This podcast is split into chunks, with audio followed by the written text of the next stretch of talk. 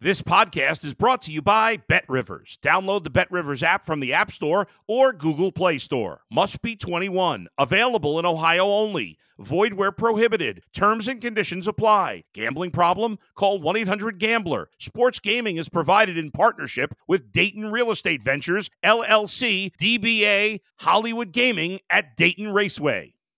Let's go to the bullpen with Adam the Bull on the Bet Rivers Network. We're talking with the great Terry Francona. I know everybody poo poos baseball fights. They're like, hey, you go out there and everybody's just talking yeah. and shoving. But when you get out there, man, those guys are big. They they get after yeah. it. And when they get after it, man, look out. It makes you a little nervous. Robin Ventura still won't talk about Nolan Ryan to, to this day. He, he wants nothing with that conversation. Listen to The Bullpen with Adam the Bull on Apple, Spotify, or wherever you get your podcasts.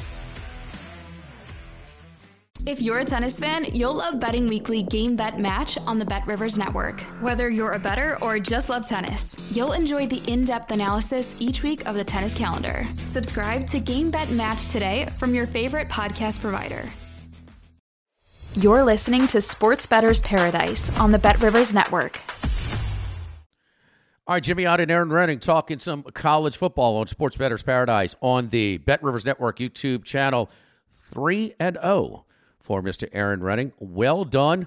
Cakewalk. A first half total that cashes in. I'm sorry, a game total that cashes in late in the first half. Oklahoma State in Central Michigan easily over going over 100 points in that one a wild one in san antonio texas san antonio with a 4 point uh, 14 point second half lead houston scrambles to get it into overtime dana holgorsen adding stress to us who had Texas San Antonio plus the points by electing to take the ball first. Never can um, I can't ever remember that one.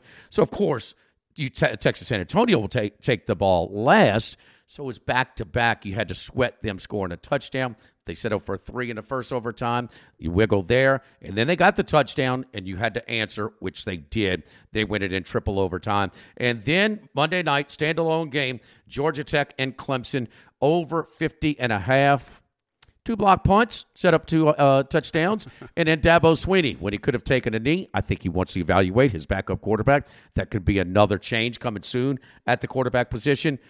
All of them a little bit different paths, ER, but all the same result. Well played, three and zero oh start. Yeah, it's funny, you know, it, it's uh, worked out well. Um, obviously, last night's game, you're pretty fortunate to get to 51. I'm sure, you know, it was probably a push for a lot of the listeners or, or whatever how it, it kind of went down. But you know that's the crazy uh, part of college football. You can be right, you know, you and it just doesn't work out for you. You can be wrong. I uh, felt like I was probably wrong on that game last night. Still cash um, a, a, ticket, but um, yeah, obviously you don't get paid extra for Central Michigan, Oklahoma State over uh, as well. You know the trouble with that game, uh, Jimmy, you kind of lose a lot of value going forward uh, you know, having that game pegged. So, um, but yeah, I had a, had a really good first week of the season. I, I want to remind, uh, and, and, we're not just giving picks; we try and give out angles and information. And you know, I've doing, I've, I've been doing sports talk radio. This is my 33rd college football season, and been a fan for way longer than that. Um, this is I love listening to the shows, and after the first week, it happens every single season. I'm listening to some of the shows today, and same old stuff. There's an overreaction to offensive yeah. struggling in week one. I mean, it is. Uh, look at the LSU game. Uh, do you think they looked better at the end of the game than they did at the beginning of the game? You know, moving the ball and Daniels and just getting a feel. You know that getting that rust out of the system with that week zero games is kind of important.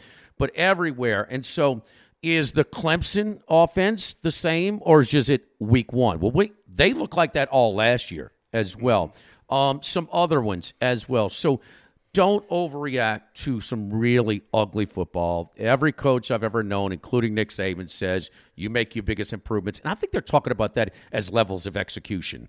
Um, and whether it's protecting on place kicks like LSU, protecting the quarterback, some other places, but especially the offenses. The defenses have the big advantages early in the season. You know, week zero, week one is always uh, kind of an under week in college football. Last year, uh, the unders were absolutely dynamite. This year, it it wasn't. You know, we saw Thursday. Uh, I think just about every game went over the total. Then Friday came back a lot of unders through the weekend. Like you said, the LSU game. Uh, boy, that was just kind of slow from the start. Seems like the bigger games, um, you know, when the better competition goes at each other, uh, seems like those games would be a little bit more apt to, to start slower. Notre Dame, Ohio State, kind of another example um, where you know pace is a little bit slower, and you know everybody kind of comes in. Hey, we're going to go up tempo and we're going to be fast. It's not that easy uh, once you get out there. So I've always been kind of a big under guy, and it was. I didn't like a lot of unders last week. I still bet some, but I mean, as far as the matchups were concerned, uh, so I was kind of happy uh, the way things uh, turned out. But yeah, I, I would expect uh, this week and, and moving forward, some of these offenses going to be able to pick up. I'm a big under guy in week one, but I will tell you, and I'll ask for your input as well. I think as college football teams tackle less in practice, mm-hmm. That tackling is a little bit shabby. And I think that, you know, the offense is being behind. How much is it equaled it? Has it offset it some?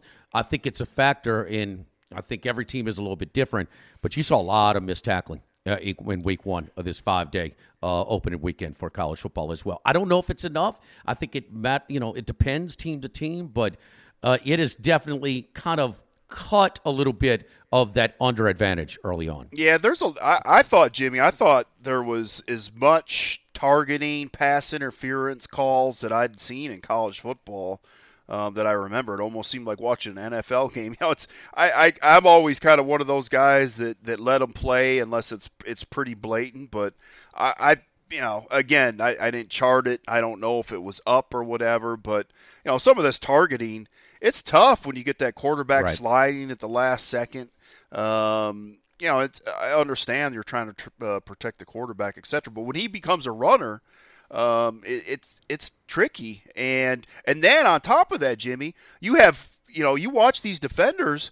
They're easing up, and you know, yes. so there's missed tackles yeah, that shoulder, and I mean, yeah, there's missed tackles that way as well. So um, I, I thought there was um, again, you know, just kind of quarterbacks throwing it up 20, 30 yards downfield a little bit of contact, throwing the flag out. You know, I'm, I'm, glad that you you know you only get that 15 yard penalty. You don't get that spot foul uh, like you do in the NFL. But you know, passing's you know college football passing's up a little bit, etc. So you get that. There's some other things too that I think might lead to a little bit more higher scoring this year.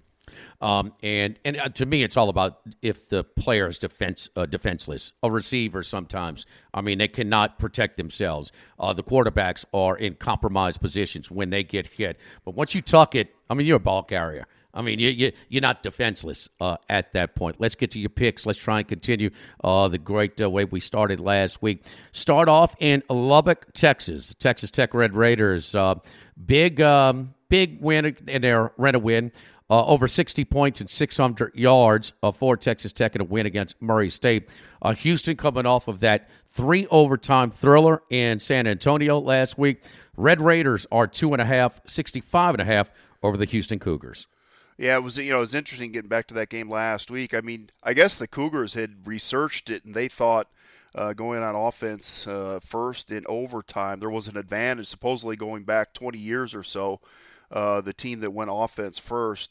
I think they had figured out they had won games 52% of the time, and it actually increased a little bit more.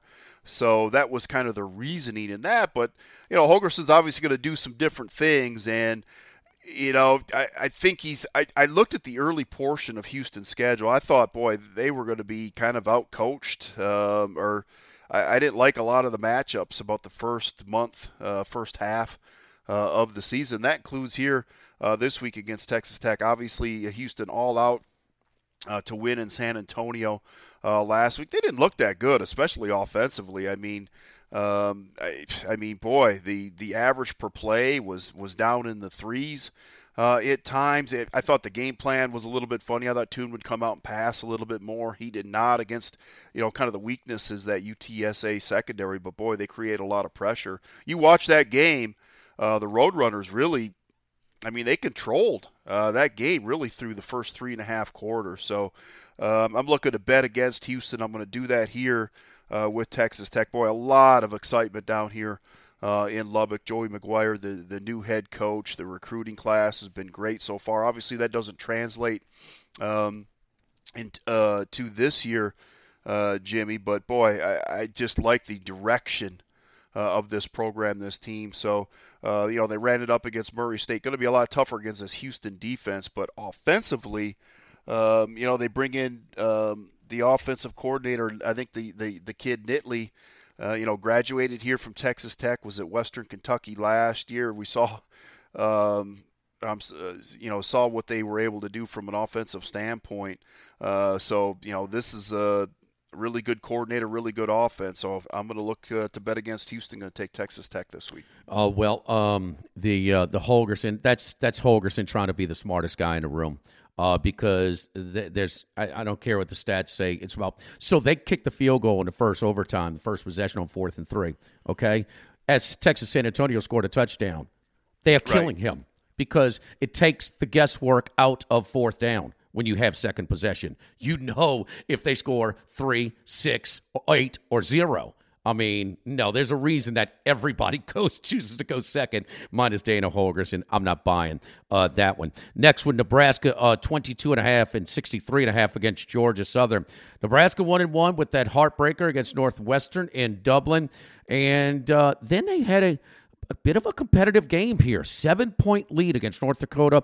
They bust open to make the final score 38 to 17. So now they're one and one. Georgia Southern, of course, this is the big story for the Eagles. They've finally broken that triple option and gone to uh, a high a high octane uh, offense.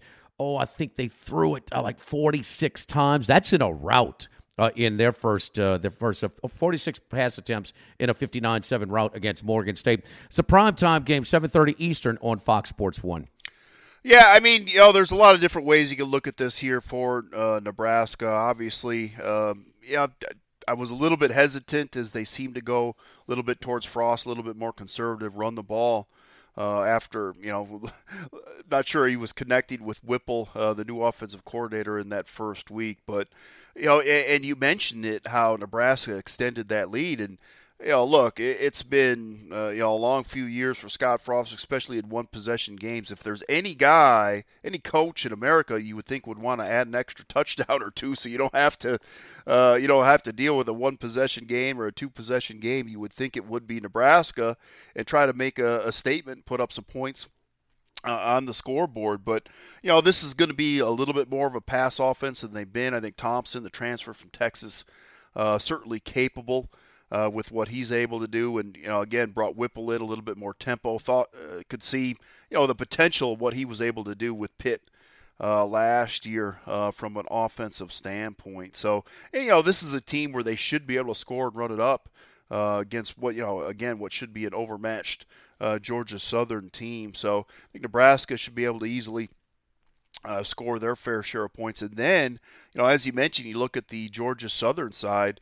Uh, I mean, this is a completely different team than we've seen the last couple of years, and they've tried to kind of move forward from that, but uh, certainly done with that triple option. Clay Helton uh, comes in. I could not believe it. You mentioned it, Jimmy.